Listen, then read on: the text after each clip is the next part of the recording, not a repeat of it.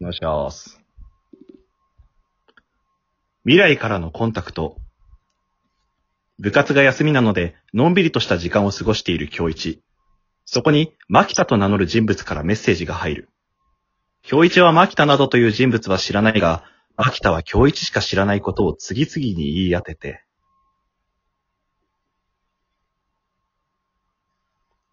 や。こんにちは。は誰？私の名前は牧田と言います。いや、誰？柳本京一くんだよね。誰だよ、あんた。いやー、暇してるとこ悪いね。暇してないけど。え？だって今日は部活が休みだから暇なんでしょ？なんで部活？いや、なんなんですか、あなた。うーんとねうん時間があまりないから担当直入に言います。私は未来から君にメッセージを送っています。うん。信じてないね。むしろブロックしようとしているね。え、ちょっと待った。今から君の個人情報をいろいろ言い当ててあげよう。君は柳本京一くん。2001年7月3日生まれ、血液型 O 型。今は高校2年生で、今日は部活がなくて暇なのでベッドで漫画を読んでいた。そこに見知らぬ人物からメッセージが入ってとても混乱している。ああ、あと、好きな子は同じクラスの宮本るかちゃん。誰だよ、お前。おーちょっと信じたね。じゃあ、君しか知らないことを教えよう。勉強机の三段目。その奥に、ルカちゃんの写真が、は？なんなんですか、あなた。まさか、本当に、うん。でね、ごめん。時間がないからごく簡単に説明します。私は君のいる時代から見て約20年後の未来から君にメッセージを送っています。ああ、今の時代にはね、普通にタイムマシンが発明されているんだ。だけど使用が禁止されている。あ、もちろん、こうして過去にメッセージを送るのも違法。だけどね、実はこっちの世界ではあと1週間後に地球が滅亡するんだ。は？まあ、信じられないだろうけど、巨大質量の隕石が一週間後に衝突すると、偉い人と偉い機関から発表されたんだ。ちなみに、マジね。マジ、マンジだっけはあ。で、もうそうなっちゃったらさ、背に腹は変えられないじゃん。だから世界中の人たちみんなで過去の人間にこうしてメッセージを送っているわけよ。メッセージのやり取りができるのは30分だけっていう制限付きでね。あ、ちなみにさっき言ったような君の個人情報を含めて、世界中の個々人の情報も共有された。普通なら大問題だけど、まあ一週間後に地球が滅亡するんだから、背に腹は変えられないよね。で、メッセージを送ったうちの何人かが未来からのメッセージを信じて隕石回避に動き出したら、地球の滅亡を食い止められるかもってわけ。はあ。あ、ちなみにメッセージの相手はランダムに選ばれる。だから私は君と何の関係もない。ごめんね。未来の自分とかじゃなくて。あの、マジなんすか？マジマジ。マジマンジ。それはもういいから。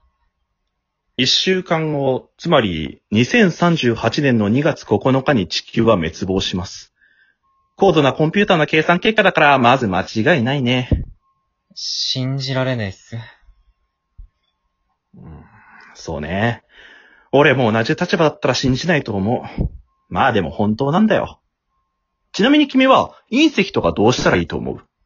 どうしたらって、ビームとかで壊すしかないんじゃないですか？あとは、バリアとか？お、そう、そうだね。うーん。まあ、もういいか。何がですか？俺以外にも何億人という人が過去にメッセージを送っているわけだし、その中に当たりはいるでしょう。ちょっと、俺が外れだって言うんですか？だって、ビームとかバリアとか、センスなさそうなんだもん。だからもういい。や。だからもういいやって。他の人頼み。無責任だなまあ、雑談でもしようよ。どう？高校生活は。楽しい？まあ、ぼちぼち。えー、いいなぁ。俺もこう見えてまだ若いんだよ。43歳。若い？未来は医療が進歩してるの。200歳くらいまで余裕だから。マジ？マジマジ。マジマンジ。うざ。ああ、そうだ。もうやけくそだから教えちゃおう。何ですか？実は、君の好きな宮本るかちゃんね、明日、野球部のエースに告白されるよ。野球部のエースって、どいああ、そうそうそう。土井新平くん。彼、ピッチングと同じく強引だから、ルカちゃんしぶしぶ OK しちゃいます。だからね、ルカちゃんに告白するなら、明日の朝しかないね。そんな。明日の朝、下駄箱で会った時がラストチャンス。ラストチャンスって。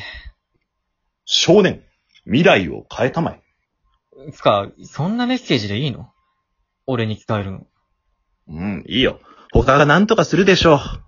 ああ、じゃあ、もうすぐ30分経つから、またね。頑張って。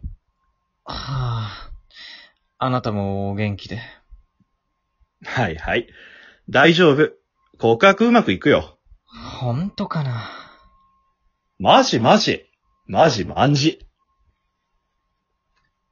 2038年2月2日。えーっと、更新ナンバー187378、牧田茂です。はい。お疲れ様でした。すみません。外れでした。外れ？私が更新したのはただの高校生でした。あまり怖がらせるのも嫌なんで、雑談だけして更新を切りました。すいません。